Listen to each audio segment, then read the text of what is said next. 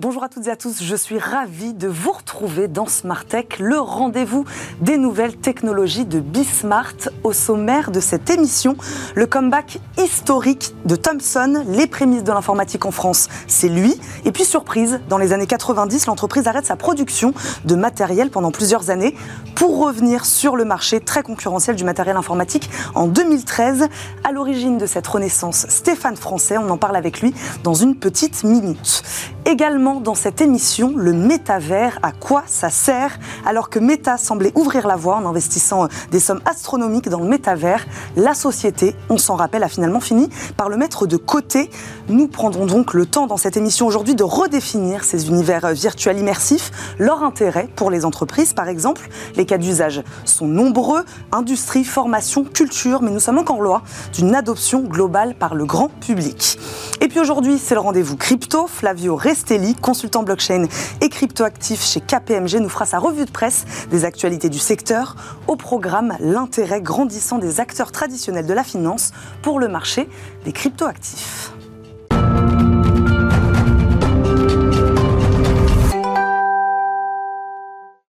L'interview aujourd'hui est consacrée à un précurseur de l'informatique. Cette marque, vous la connaissez tous, Thomson, après quelques années d'errance, ce fleuron de l'industrie française fait son retour en 2013 et part à la conquête du marché, un marché clairement dominé par les Américains et les Chinois. Mais le petit Français n'a pas dit son dernier mot. On en parle aujourd'hui avec celui à l'origine de cette renaissance. Stéphane Français nous accompagne, le fondateur et directeur général de Metavisio Thomson Computing, puisque c'est son nom maintenant. Bonjour Stéphane Français. Bonjour. Merci beaucoup de nous accompagner aujourd'hui dans Smart Tech. Ma première question est assez simple. Comment vous vous êtes retrouvé sur ce projet un peu fou de reprendre Thomson? Ah, bah, Vous savez, c'est euh, d'abord c'est une affaire familiale hein, parce que euh, mon père avait fait 30 ans chez Thomson. Il était ingénieur maison et euh, évidemment j'ai été un petit peu élevé au, biberon Thomson. Et donc évidemment moi j'ai travaillé en fait dans le groupe PPR chez Surcouf. J'ai été directeur achat donc j'ai quand même un parcours très informatique mmh. et j'ai eu envie de relancer une marque française euh, qui est aujourd'hui internationale et qui est euh, la seule marque européenne internationale. Évidemment, le son euh, Thomson est venu à mon oreille. Hum. Et effectivement, sur la partie informatique, c'est nous, avec mon équipe en 2013, qui avons repris la marque et qui l'avons développée maintenant dans 37 pays cette année. Un beau pari. Donc, comment vous expliquez, je le disais, que cette entreprise soit restée dormante pendant quoi? Près de 20 ans? Bah, vous vous rappelez sûrement qu'à un moment donné, euh, notre Premier ministre Juppé avait parlé de Thomson qui valait un euro, un franc, pardon, excusez-moi. Et, euh, et, globalement, euh, effectivement, il y a eu des tentatives de, aux États-Unis de pénétrer le marché avec l'informatique. Le marché s'est durci. Il y a six géants de l'informatique qui possèdent 80% du marché mondial. Et il y a énormément d'opportunités en ce moment, puisqu'effectivement, bah, les trois Chinois taïwanais mm. Euh, sont un petit peu, en fait, euh, par exemple, par rapport à l'Inde, euh, bah, le marché indien a interdit les Chinois de, marché public. Et donc, il y a une opportunité pour une marque européenne, mm. Thomson, connue, qui date du 19e siècle, qui a plus de 130 ans, et qui, globalement, en fait, fascine les Français. On va parler de comment vous la développez, hein, cette entreprise, depuis 2013. Donc, comment, par quels moyens, moi, c'est une question que je me suis posée évidemment, on ressuscite une société qui a quand même cette notoriété. Voilà, le, nom Thomson nous dit quelque chose. Voilà, par quels moyens, comment on fait? Alors bon, moi j'avais une boîte de distribution, euh, je connaissais vraiment le milieu euh, français européen, et euh, évidemment en fait on a lancé des, des gammes produits en fait qui étaient moins chères, mmh. avec plus de technologie, parce qu'on a une stratégie de changement de technologie tous les six mois, là où les géants de l'informatique mettent plutôt deux ans pour essayer de prendre un maximum d'argent. On a des marges qui sont petites mm.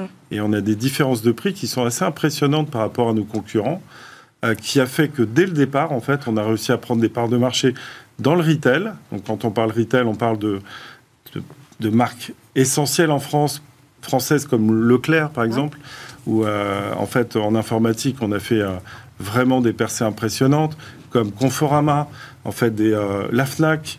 Et vous savez, aujourd'hui, on a l'ensemble des acteurs français en fait qui jouent avec mmh. nous. Mmh. Et ça, c'est la première année. On est en 2023. On a repris la marque en 2013. On aura mis donc 10 ans, c'est notre anniversaire depuis quelques jours, euh, à pénétrer en fait le marché français dans son intégralité. Mais on vend aussi des PC aux américains. On est très fiers. On vend des PC aux canadiens. On vend des PC en Afrique. On a des projets en fait avec l'Inde. On a le Moyen-Orient avec le Middle East qui évidemment à, Dubaï avait commencé il y a quelques années.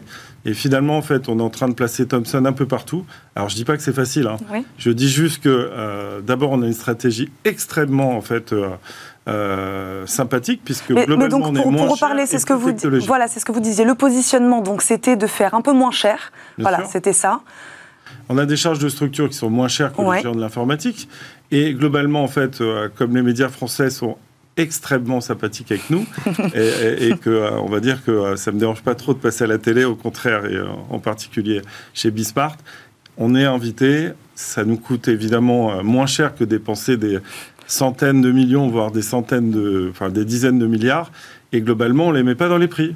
Et nous, ce qu'on fait, c'est que dès qu'il y a une technologie nouvelle en informatique, on l'intègre à nos gammes. Par exemple, on a des, des, PC maintenant de moins de 900 grammes.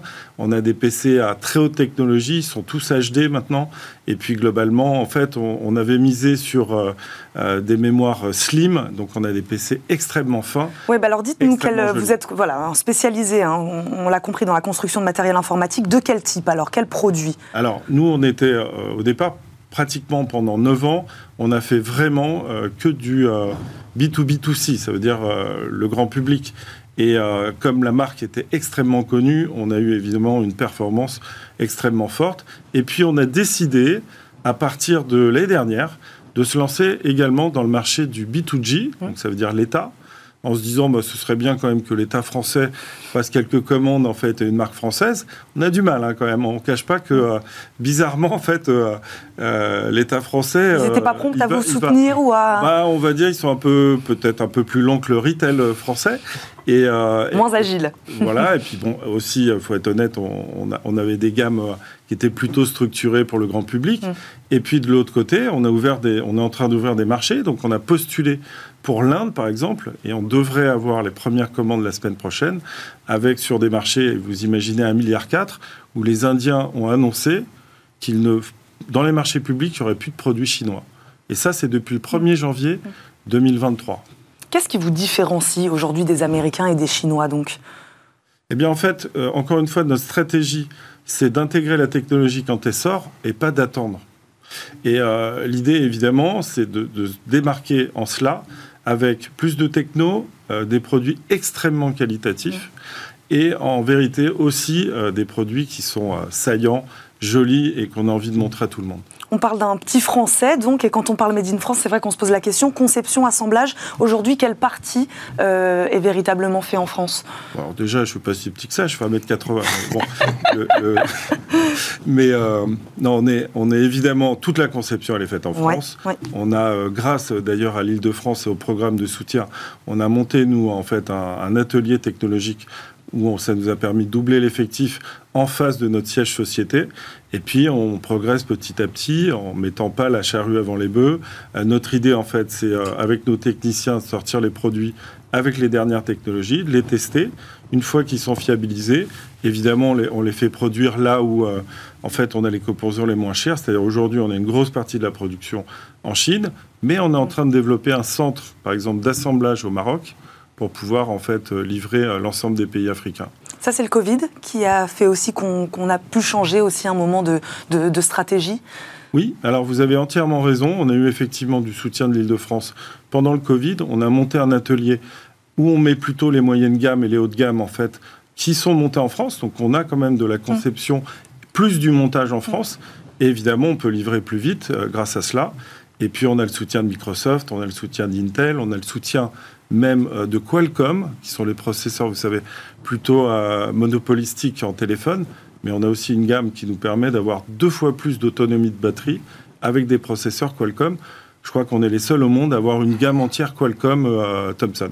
Les marchés sur lesquels vous vous développez, vous parliez de l'Inde notamment. vous vous adressez à eux comment? Quels produits les intéressent? Ah bah le, vous savez, le, quand vous êtes indien et que vous êtes au gouvernement et que vous venez en fait quasiment dire non aux trois marques qui pèsent plus de 50% du marché euh, mondial, euh, vous tournez vers euh, en fait des sociétés qui, qui ont et du prestige et en même temps la technologie. Donc Thomson est peut-être, pas dire l'unique, mais certainement la, la plus connue des marques informatiques en Europe. Et aujourd'hui, les Européens ne sont pas très dangereux. On n'est pas associé aux Russes par rapport contrairement aux Chinois. On n'est pas des Américains impérialistes. Donc voilà, on va dire que l'image des Français est plutôt très technologique. Et aujourd'hui, une très belle image. On n'est pas par hasard le pays le plus visité au monde. Euh, le Covid, est-ce qu'il a changé aussi, euh, je ne sais pas, la manière de, consommer euh, Est-ce que peut-être on peut parler du marché européen ou des Français Je ne sais pas, la manière de consommer le matériel informatique? Alors oui, on a, bah, comme vous le savez sûrement, on a, on associé par exemple Teddy Riner, avec qui on a le droit à l'image sur toute l'informatique. Euh, qui est, évidemment en fait quelqu'un qui, nous aide dans la perception en fait de, la marque Thomson. Mm.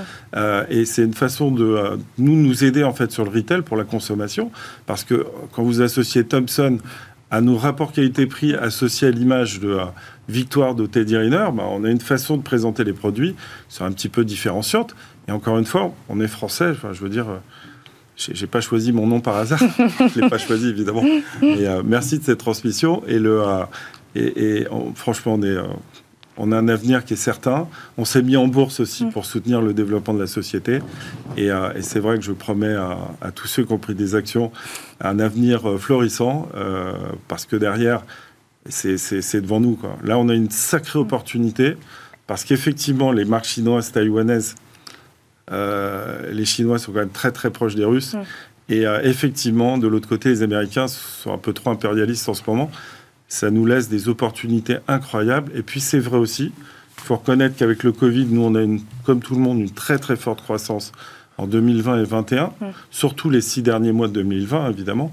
Et euh, tout le monde s'est équipé. En 2022, c'était beaucoup plus dur. Hein. Le marché mondial a fait euh, entre moins 35 et moins 40% mais en fait, euh, les grandes marques ont beaucoup soutenu la vente des produits en baissant les prix au maximum parce qu'ils étaient trop chers. Aujourd'hui, ils ont perdu beaucoup d'argent et les nouvelles gammes sont beaucoup plus chères que les nôtres. Dernière question, est-ce que l'État français vous soutient d'une manière ou d'une autre? Bah, encore une fois, on a eu l'Île-de-France qui nous a soutenus quand on a créé le, pôle technologique. Là, aujourd'hui, on, a effectivement, euh, on est une des rares sociétés françaises à avoir obtenu le PPR, euh, qui a été de 4 millions et euh, qui nous a permis effectivement d'avancer en fait en termes d'équipe commerciale. Moi, j'ai honnêtement Bien sûr qu'on a le soutien de l'État. On, voudrait beaucoup plus de soutien d'État. J'en appelle en fait à, notre président et euh, il faudrait qu'il y ait un peu plus de commandes Thompson en fait euh, dans les administrations françaises. Ça va venir, j'en doute pas. Simplement en fait, euh, rappelez-vous qu'on existe et, et s'il vous plaît, dépêchez-vous parce qu'évidemment, on a envie de réussir sur le marché B2B et B2G comme on réussit sur le grand public. Et c'est pas normal que ce soutien ne soit que au niveau de la population. Voilà, on a encore une fois, on est en plus moins cher. Donc euh, là, euh, on a tout dit, quoi. Bah, le message est passé, Stéphane Français. Merci beaucoup d'avoir répondu à nos questions. Vous restez avec nous hein, pour le reste de cette émission. Je rappelle, vous êtes le fondateur et directeur général, mais on l'avait compris, de Metavisio Thomson Computing. Merci. Je suis même président, excusez-moi. Et président, bah voilà, voilà. Euh, fondateur, directeur, président président de, de, Thomson Computing. Président. Merci beaucoup. Vous restez avec nous. Tout de suite, on passe au talk. Le métavers, le métavers, où en est-on du métavers? Alors qu'il semblait il y a quelques mois sur toutes les bouches, aujourd'hui, ce qu'on lit et ce qu'on entend ressemble plutôt à ça. La fin du métavers, le flop du métavers, la désillusion du métavers. L'occasion de revenir aujourd'hui avec nos invités aux origines, à l'ambition initiale de ces nouveaux univers virtuels et immersifs. Pour faire le point, ils sont deux sur notre plateau, un en Skype qui nous rejoint. Guillaume Moreau, il est directeur délégué recherche et innovation au IMT Atlantique et il travaille également pour le laboratoire LabStick. Vous êtes avec nous en visio. Bonjour Guillaume Moreau. Bonjour. Merci beaucoup de nous accompagner à distance. Thomas Tassin, lui, est avec nous, directeur général de Mira, un métavers français qui se veut éthique et respectueux. Thomas Tassin, bonjour. Bonjour. Bienvenue sur notre plateau.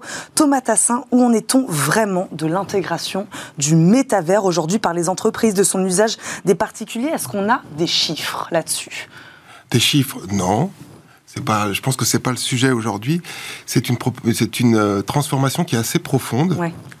Euh, et qui a été en fait introduit comme arrivant et très de manière très forte par Meta, avec un, on va dire presque un coup d'État, de dire le métavers c'est nous et c'est maintenant. Donc les médias s'en sont saisis et il y a eu, ce que vous dites, une espèce de hype, mais en fait il n'y a même pas eu d'adhésion du public, ça a été trop rapide. Et puis en bout de trois mois, donc il y a eu c'est maintenant et puis c'est plus jamais. Ouais. On est passé comme ça. C'est assez particulier. Je pense que ça, ça peut même. De la même manière qu'on a survendu son utilisation, on a, en fait, c'est un vrai. On a trop vite annoncé son déclin. Je pense que c'est un vrai cas d'école pour l'innovation. C'est-à-dire que on a une, un processus de fond qui est très fort, avec des acteurs qui ne sont pas méta et qui sont beaucoup plus légitimes. On peut penser à Nvidia, Unreal, Qualcomm, vous l'avez cité, euh, Unity aussi, qui eux développent des, des, choses qui vont, qui font que de toute façon, on arrive euh, je dirais, à ce que la modélisation 3D, l'informatique spatiale, euh, et qui va être un nouveau médium qu'on va utiliser. Donc ça, on peut en discuter, mais ça arrive. Ça arrive, c'est assez passionnant, on rentre dans des univers, on peut toucher des objets, on peut s'envoyer des choses 3D, on peut se retrouver ensemble, on peut presque se téléporter dans des lieux, etc., euh, etc. Donc on est sur quelque chose de complètement nouveau. Et les cas d'usage, il y en a des tonnes. Oui, on va en parler évidemment. Voilà, il y en a des tonnes, ils ne sont pas forcément là Aujourd'hui, mm. ils arrivent. Donc on est le nez dans le guidon, mm. les chiffres, Meta dit c'est maintenant, tout le monde est complètement bloqué, puis il se passe deux semaines, on dit ah ben enfin c'est pas maintenant, on arrête. Eh ben non, et, tout l'écosystème continue, et le danger c'est de se dire c'est fini, et après de se faire surprendre par la vague qui revient. C'est tout. Guillaume Moreau, est-ce que vous faites le même constat, c'est-à-dire de cet emballement médiatique d'un côté et de l'autre, mais que finalement, derrière tout ça, il y a une véritable innovation technologie qu'on va tous utiliser ces prochaines années? C'est difficile à dire. Comme, dirait, euh, comme disent les Danois, c'est difficile de faire, de faire des prédictions, surtout quand ça concerne l'avenir. Euh, plus sérieusement, on a aujourd'hui une offre technologique qui a été dopée par euh, l'arrivée des smartphones, l'arrivée des cartes graphiques, une offre logicielle qui est conséquente, mais finalement, tout ça existe quelque part depuis une vingtaine d'années. C'est ce qu'on fait dans les laboratoires de recherche, c'est ce qu'on fait avec les entreprises. La grosse différence, c'est qu'aujourd'hui, toute cette technologie devient accessible au grand public à des prix beaucoup plus modiques. Pour relativiser la notion de modicité, on parle de d'un petit millier d'euros aujourd'hui, pour prendre un désordre de grandeur. Là où il y a encore 15-20 euh, ans, quand on faisait de la réalité virtuelle avec un constructeur automobile, les budgets étaient de l'ordre de quelques centaines de milliers d'euros, pour pas dire plus. Donc aujourd'hui, il y a un point d'inflexion qui est lié euh, au coût du matériel. Pour autant, est-ce que les usages se sont développés, comme le disait M. Tassin à l'instant bah, Pas encore, ou peut-être pas. C'est-à-dire que c'est pas prouvé que ça va marcher. Mais en même temps, c'est pas prouvé que ça va pas marcher non plus. Est-ce que vous pouvez nous donner, moi, Thomas Tassin, peut-être que je poserai la même question à Guillaume Moreau, votre définition du métavers? Alors, le, métavers, c'est un terme qui est à l'origine un nom propre mmh. euh, par Neil Stephenson, qui a été défini dans un roman en 92 qui s'appelle Snow Crash. Et donc, c'est ça le métavers. Vous prenez, c'est un lieu qui est défini dans un roman, c'est tout. Il n'y a pas à chercher plus loin. Donc vous prenez cette définition-là. Ensuite, c'est des univers spatiaux, c'est des univers de euh, l'informatique 3D, ce que vous voulez. Mais le métavers, c'est ça. Et il y en a plusieurs d'ailleurs des métavers? Ben Non, il n'y en a qu'un, c'est celui de Neil Stephenson. Tout le reste, ça a été repris, c'est devenu un nom commun. Maintenant, je crois qu'il est dans le dictionnaire. Mm. Mais dans à l'origine, c'est que ça. Donc après, ce dont on parle, nous, c'est de, des, univers 3D, des univers immersifs, mm. et ça, ça recouvre énormément de choses. Énormément de choses. D'abord parce qu'il y en a qui disent que c'est en VR, il y en a d'autres qui disent que c'est sur écran. Il y en a qui disent que il faut que ça soit pour les, pour les jeunes. D'autres, c'est du patrimonial. Et donc, on en fait, c'est un ensemble. C'est un nouveau médium qui ouvre à d'énormes potentiels éditoriaux. Et toutes ces visions-là, elles ont le mérite d'exister? Ah bah, elles, existent, elles sont en train d'être construites, et chacun va apporter sa pierre à l'édifice. Donc euh, l'Internet, c'est un ensemble de choses, et on fait beaucoup de choses sur Internet. L'écriture, c'est un ensemble de choses, on fait beaucoup de choses sur Internet. Le cinéma, c'est pareil. Et là, c'est pareil, on, parle de l'informatique spatiale. Parce que derrière cette question de la définition, il y a aussi la question de, l'objectif initial de ces univers. À quoi ils peuvent nous servir? En fait, on reprend au début, c'est une nouvelle représentation du monde. Hmm. Voilà. À quoi sert la sculpture? Bah, Ça permet de représenter des choses en 3D et ensuite vous décliner. Et donc là, au lieu d'écrire, au lieu de dessiner, bah, on peut faire des choses en 3D et les faire ensemble. À quoi ça sert eh ben, ça va servir à faire de, par exemple, du patrimonial. On peut aller découvrir des choses qui n'existent plus, remonter dans le temps. Euh, plutôt que s'appeler, ben, on dit tiens, on se retrouve ensemble à tel endroit et on va, on va se parler comme ça. Est-ce que c'est intéressant ou pas? Oui, parce qu'il y a un sentiment de présence très fort et on peut se parler en se promenant dans la rue. ou alors on peut se parler en allant se montrer, se montrer quelque chose, ou alors on peut jouer ensemble. Donc on peut voir, et ça peut être un jeu, ça peut être quelque chose de très sérieux, euh, et, quelque part, moi j'ai pas envie de, figer ça. Parce que ça va arriver et chacun va en faire quelque chose. Et, ça va dépendre des âges, ça va dépendre des envies, ça va dépendre des moments de la vie aussi. Et ça va pouvoir être sur écran. Aujourd'hui, on parle de la VR, mais en fait, nous, dans Mira, vous entrez dans Mira, vous êtes en VR et vous allez rencontrer des gens qui sont sur leur téléphone portable, à l'autre bout du monde. Vous allez dire, tiens, t'as vu cette sculpture, elle fait 5 mètres, c'est dingue. Voilà. Et c'est tout, et ça, c'est déjà énorme. À qui s'adresse le métavers Mira? Dites-nous comment vous l'avez euh, pensé, construit. Alors, euh, et ça c'est intéressant ce que vous avez dit Stéphane par rapport euh, au design. À un moment vous êtes passé sur le design. On s'est dit quelle est la spécificité française? J'ai dit Unreal, Nvidia, tout ça, c'est des quelque part c'est des acteurs très très forts, mm. très gros, et c'est un rouleau compresseur. Donc c'est pour ça. Est-ce que ça arrive Est-ce que ça arrive pas? Demandez-leur. Vous allez voir que ça arrive. quelle est la spécificité française? Et c'est comme dans le cinéma. On n'est pas Hollywood. En revanche, on a quand même un cinéma français qui est très fort. On sait faire de l'éditorial.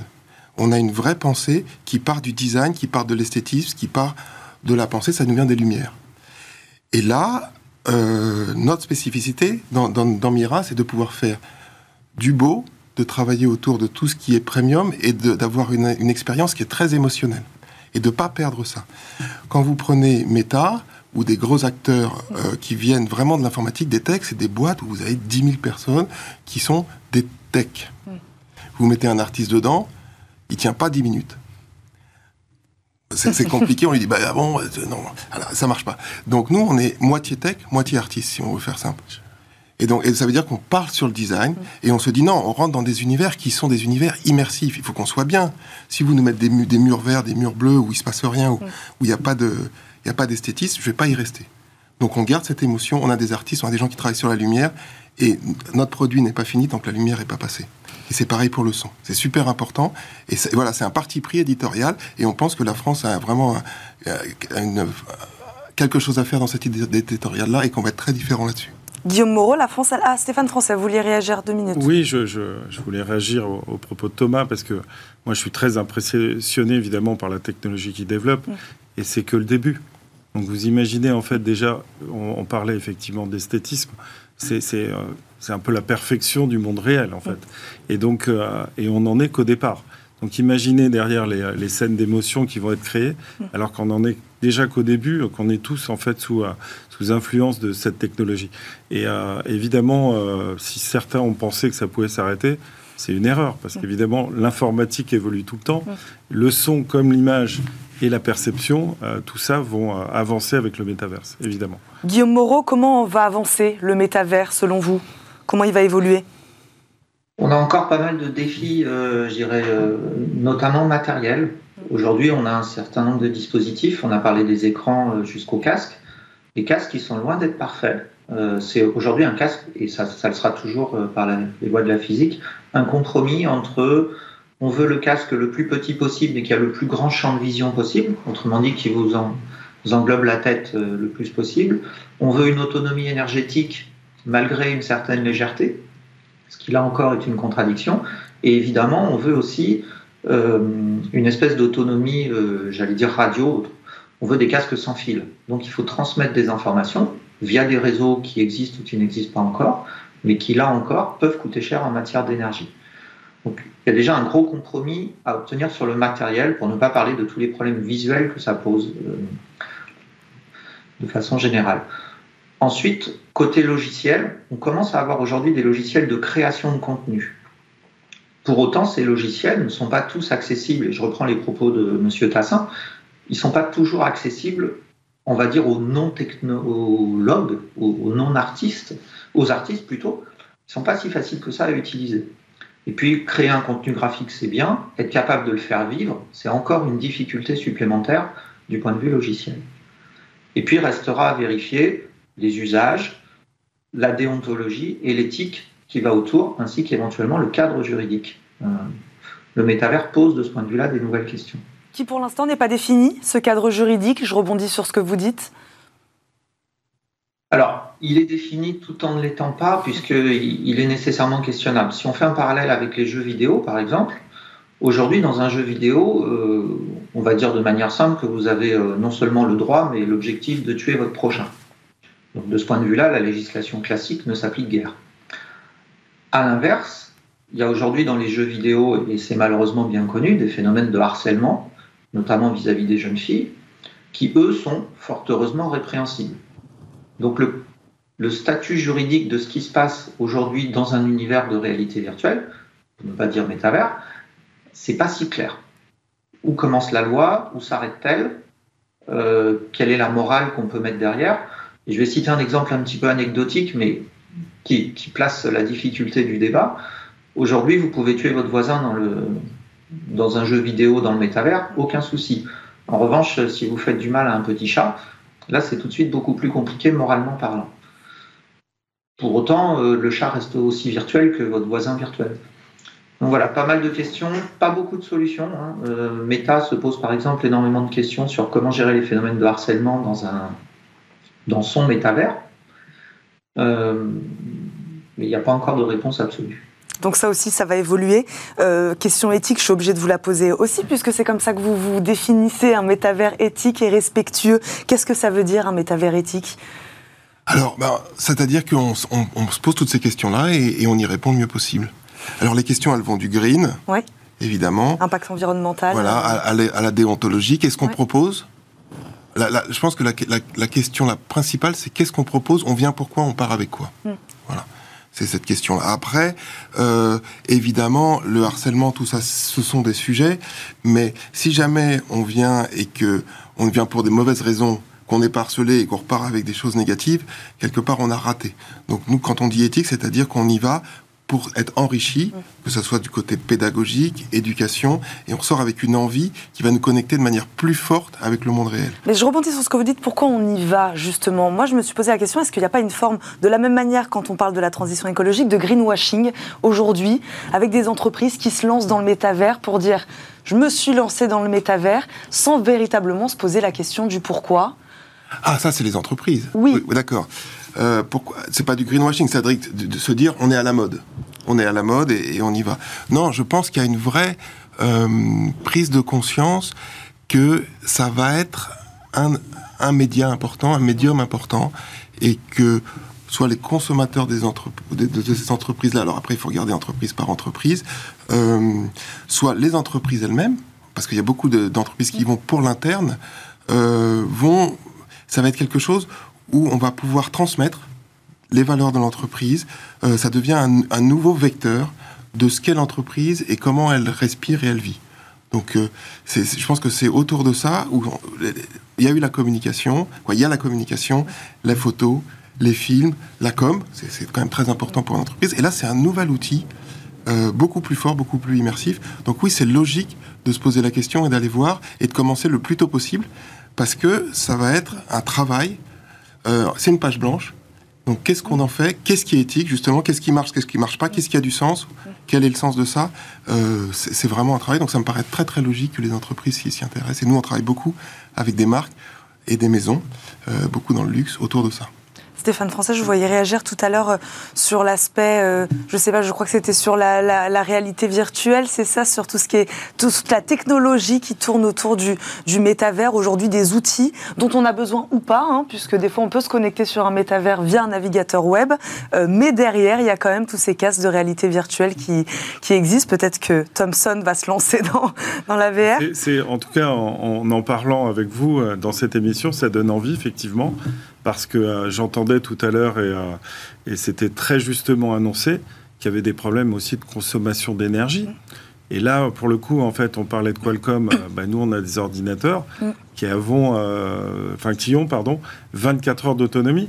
Donc c'est le double en fait d'une réalité qui peut être donnée avec Intel parce que Intel consomme plus. Mais, mais vous voyez, par exemple, le, le métavers, c'est beaucoup plus adapté pour un processeur euh, qui va en fait euh, avoir des transitions sur l'énergie qui lui permettra en fait de durer plus longtemps. Avec la même batterie, vous doublez mm. votre temps en fait d'usage Et effectivement, le métaverse, normalement, développe des technologies qui sont consommatrices, parce que, évidemment, si vous avez un meilleur son, si vous avez une, une, meilleure image mmh. et un développement plus important qui surprend et qui impressionne, bah forcément qu'il y a une consommation d'énergie. Donc ça, c'est un point très important. Et effectivement, j'étais en train de réfléchir au fait qu'on puisse tourner des gammes plutôt moyenne gamme ou haute gamme. Mmh. Euh, vers le métaverse et pourquoi pas les développer ensemble parce que moi j'aime beaucoup les sociétés françaises et, euh, et, je suis prêt à aider évidemment et à mettre ça avec les produits Thomson euh, pour, pour qu'on puisse se développer ensemble en France, en Europe et dans le monde. Ah bah, parce que l'adoption du, du, grand public passera forcément par une technologie accessible? Oui, mais c'est vraiment déjà accessible aujourd'hui. Mm. D'abord, c'est accessible sur les casques, qui sont, qui restent, qui sont à des prix euh, oui, c'est cher, mais 450 euros pour un casque, quelque part, on, y est déjà, et je ne sais pas combien vaut votre téléphone, mais on ne doit pas être très loin. Donc on, voit qu'on mm. rentre dans cette gamme-là. Et, puis ensuite, ça fonctionne sur téléphone, ça fonctionne sur, euh, sur, euh, sur tablette et sur ordinateur. Et, aussi sur console. Et les gens qui sont équipés en console, il y en a. Et pareil, si vous regardez les prix, on est, on est dans, dans les prix des casques. Donc c'est déjà accessible, tout ça est en train de se mettre en place et je pense que ça va être plus rapide que prévu. Voilà, donc on est sur du temps qui n'est pas trois mois, mais qui n'est pas 30 ans. Pourquoi plus rapide que prévu? Quand on regarde les chiffres, euh, on voit euh, une personne sur quatre passera au moins une heure dans le métavers d'ici 2026. Enfin, on a l'impression que là, on n'y est pas du tout. Ben, on n'est pas en 2026, c'est bizarre. on n'est pas loin quand même. on n'y est pas du tout, mais deux ans par rapport à trois mois, oui, ça, ça, ça peut accélérer. Il peut, se passer des choses. Euh, bah, je sais pas. Vite, ces vous prenez Zoom avant le Covid et Zoom après hmm. le Covid, vous allez voir que les chiffres sont pas les mêmes. Hmm. Et, donc là, il suffit d'un petit déclencheur. Je sais pas, j'ai entendu parler d'un casque Apple, par exemple, qui devrait arriver. Ou non, je Apple, je connais pas. Bon, bah, voilà, bah, voilà. en tout cas, il va y avoir différentes choses. Quand, quand, vous avez un champion qui lance la course, vous avez beaucoup de monde qui, qui hmm. suit derrière, les prix qui baissent, l'accessibilité, les, les nouvelles façons, les nouveaux UX qu'on appelle expérience utilisateur, interface utilisateur qui se mettent en place, et puis ça devient naturel et on oublie. Et reprenez, en fait, vous reprenez le téléphone, hmm. on ne pouvait pas se connecter, ça marchait pas, euh, c'était cher quand on appelait sur un téléphone. Et on se disait, ça va, ça sert à rien. Puis petit à petit, on a mis de l'appareil photo dedans, on dit, c'est complètement débile. Et aujourd'hui, ben, on a des téléphones qui coûtent cher quand même, hmm. et qui font tout ça, et plus personne se pose la question, et tout le monde a un ou deux téléphones et toute la journée dessus. Ça va pas forcément être le cas avec le métavers. Ce problème de, je dirais, d'addiction euh, se peut se poser un peu moins parce que quand on est euh, dans un casque, le fait que ça soit immersif, on est plus proche d'une expérience cinéma que d'une expérience télévision ou téléphone. Donc là, par rapport à l'éthique, nous, on est assez confortable avec ça. Mais le fait que ça soit un espace où on va euh, assez régulièrement pour retrouver des amis, faire des choses. Et ça, je ne vais pas rentrer dans les usages parce que sinon c'est terminé. Mais, euh, mais, mais, voilà.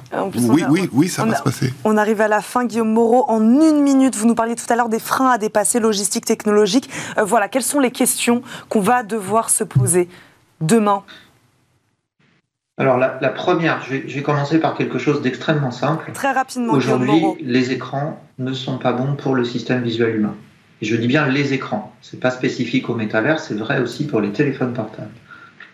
Et tous les écrans, quels qu'ils soient, quelle que soit leur qualité. Euh, pourquoi? Bah, Parce que simplement, ils nuisent au développement du système visuel humain qui se développe jusque vers 20 ans. Euh, ils favorisent une forme de myopie. Et donc, on se retrouve aujourd'hui euh, dans les, par exemple en Chine, avec une prévalence de la myopie chez les adolescents qui est supérieure à 80%. Donc voilà, un obstacle tout simple, tout bête, compréhensible par tous. Et puis après, bah, les autres, on en a parlé, hein, développement technologique, euh, usage. Ça reste, euh, pour, reprendre l'exemple de Zoom là, qui vient d'être cité par M. Tassin, moi ce que je trouve intéressant là-dedans, c'est qu'on a tous vécu pendant le confinement euh, ce qui s'appelait les apéros WhatsApp, et on est tous d'accord pour dire que c'est pas la même chose qu'un apéro avec les copains. On est dans un mode entre guillemets dégradé, mais qui permet d'obtenir quelque chose auquel on n'avait pas ou plus accès. Bientôt, on n'aura plus accès à la pyramide de Khéops parce qu'on n'aura plus d'avions, on n'aura plus de pétrole pour les avions. Eh bien, c'est un mode dégradé, c'est pas aussi bien que Khéops, mais ça permet d'accéder à quelque chose qu'on ne connaît plus ou qu'on ne connaît pas encore si on parle de choses qui ne sont pas encore construites. Voilà un bel enjeu euh, d'usage.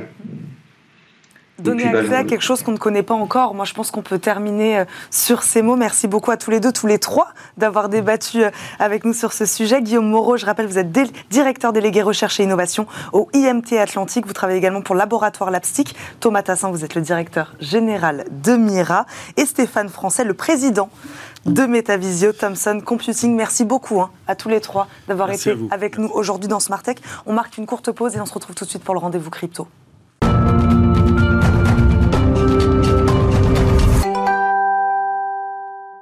C'est parti pour le rendez-vous. Nous faisons le tour des actualités du monde des cryptos aujourd'hui avec Flavio Esteli, consultant chez KPMG. Bonjour. Bonjour. Merci beaucoup Flavio de nous accompagner. D'abord, une info, c'est le géant BlackRock qui dépose une demande pour un ETF Bitcoin Spot à la SEC. Tout à fait, aux États-Unis. Alors, peut-être un peu de contexte. Ouais.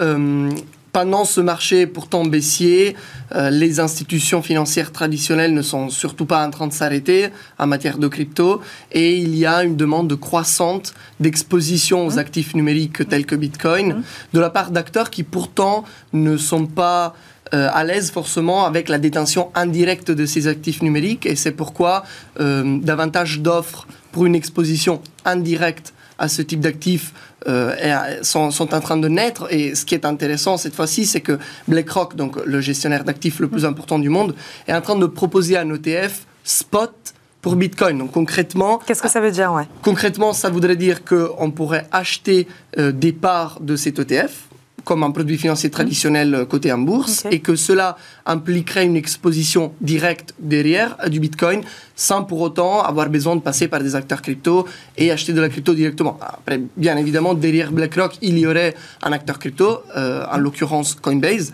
qui détiendrait les Bitcoins.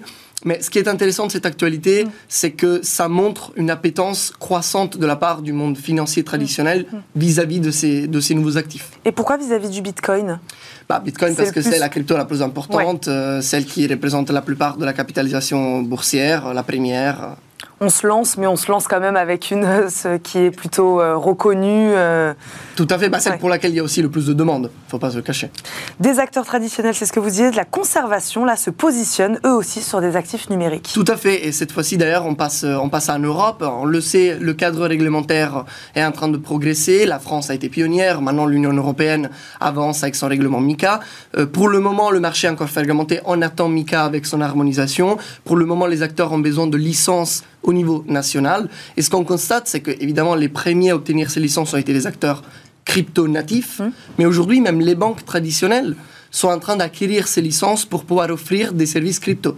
Je pense à KCIS, filiale du groupe Crédit Agricole en France, je pense à Deutsche Bank euh, en Allemagne. C'est intéressant parce que ce sont des news qui parfois sont un peu négligées, elles ne font pas forcément la une, mais sur le long terme, c'est ce qui va faire vraiment la différence. Que les banques traditionnelles qui sont déjà implantées sur le territoire acquérissent à la fois les compétences et les licences pour pouvoir offrir des services crypto. En France, on n'a pas encore de banque, d'exemple de banque Si, bah, par exemple, le Cassis, euh, c'est en France, et puis évidemment, il y a Société Générale, il y a la Banque des Lubac, euh, bien sûr. Euh, oui, c'est ça, vous nous parliez de KCIS. Euh, enfin, la Commission européenne, c'est ça, c'est votre dernière info, vient de publier un projet de législation visant à encadrer sa future monnaie numérique de banque centrale. Et oui, c'est vrai que les banques centrales, elles aussi, s'y mettent. Tout à fait, à propos du monde institutionnel. Alors là, c'est un autre sujet encore, dans le sens que si on fait un pas en arrière, les banques, par exemple, acquérissent des licences pour pouvoir émettre des actifs numériques, par exemple la version euh, gétonisée des actifs financiers traditionnels, ce qu'on appelle les security tokens je prends des actions, je prends des obligations, je les tokenise, donc je les présente sur blockchain sous forme de jetons, et après il va falloir les échanger. évidemment, quand on échange des actifs numériques tels que des, actifs des titres financiers, il va falloir avoir une monnaie pour les acheter et les vendre. Et à ce propos, bah, il y a déjà des options, par exemple les stablecoins, donc euh, la représentation de l'euro ou du dollar sur blockchain public. Mm. Euh, mais ces stablecoins aujourd'hui sont émis par des entités privées. Hum. Donc les banques centrales réfléchissent, elles, à mettre à disposition une monnaie numérique, en l'occurrence l'euro numérique. Ce qui est encore compliqué et on ne sait pas exactement quelle sera la fin de cette histoire, c'est que le projet d'euro numérique de la Banque Centrale Européenne est certes intéressant, hum. mais ne circule pas sur blockchain. Hum. Donc souvent, on a tendance à mélanger un peu les deux sujets. Forcément, il y a euh, effectivement un lien entre ces problématiques-là.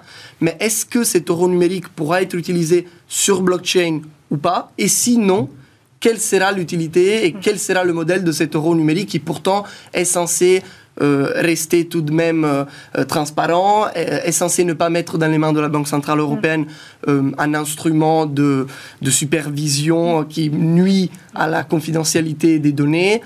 On ne sait pas encore tout, mais on sait que la Banque Centrale Européenne avance à ce sujet. Et comment les acteurs de la crypto, ils regardent justement ces banques centrales aujourd'hui qui veulent créer leur monnaie numérique? Bah, Moi, je peux vous donner mon, opinion.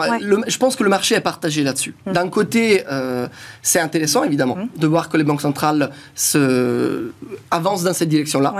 De l'autre côté, moi, par exemple, à titre personnel, j'espère que bientôt, on pourra commencer à débattre de la possibilité de mettre l'euro numérique sur une blockchain publique. Parce qu'in fine, c'est là où on voit une demande, c'est là où on voit un besoin.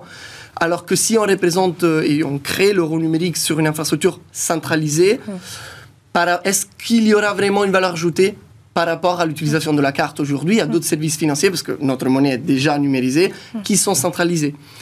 Certes, ça sera une monnaie de banque centrale, donc comme le cash inscrit au bilan de la Banque centrale européenne, mais est-ce que pour l'utilisateur final, cela fera vraiment une différence? Donc il y, a, un certain nombre de questions que l'on se pose. Et puis évidemment, dans le secteur crypto, bah, on est particulièrement frileux lorsqu'il s'agit de privacy.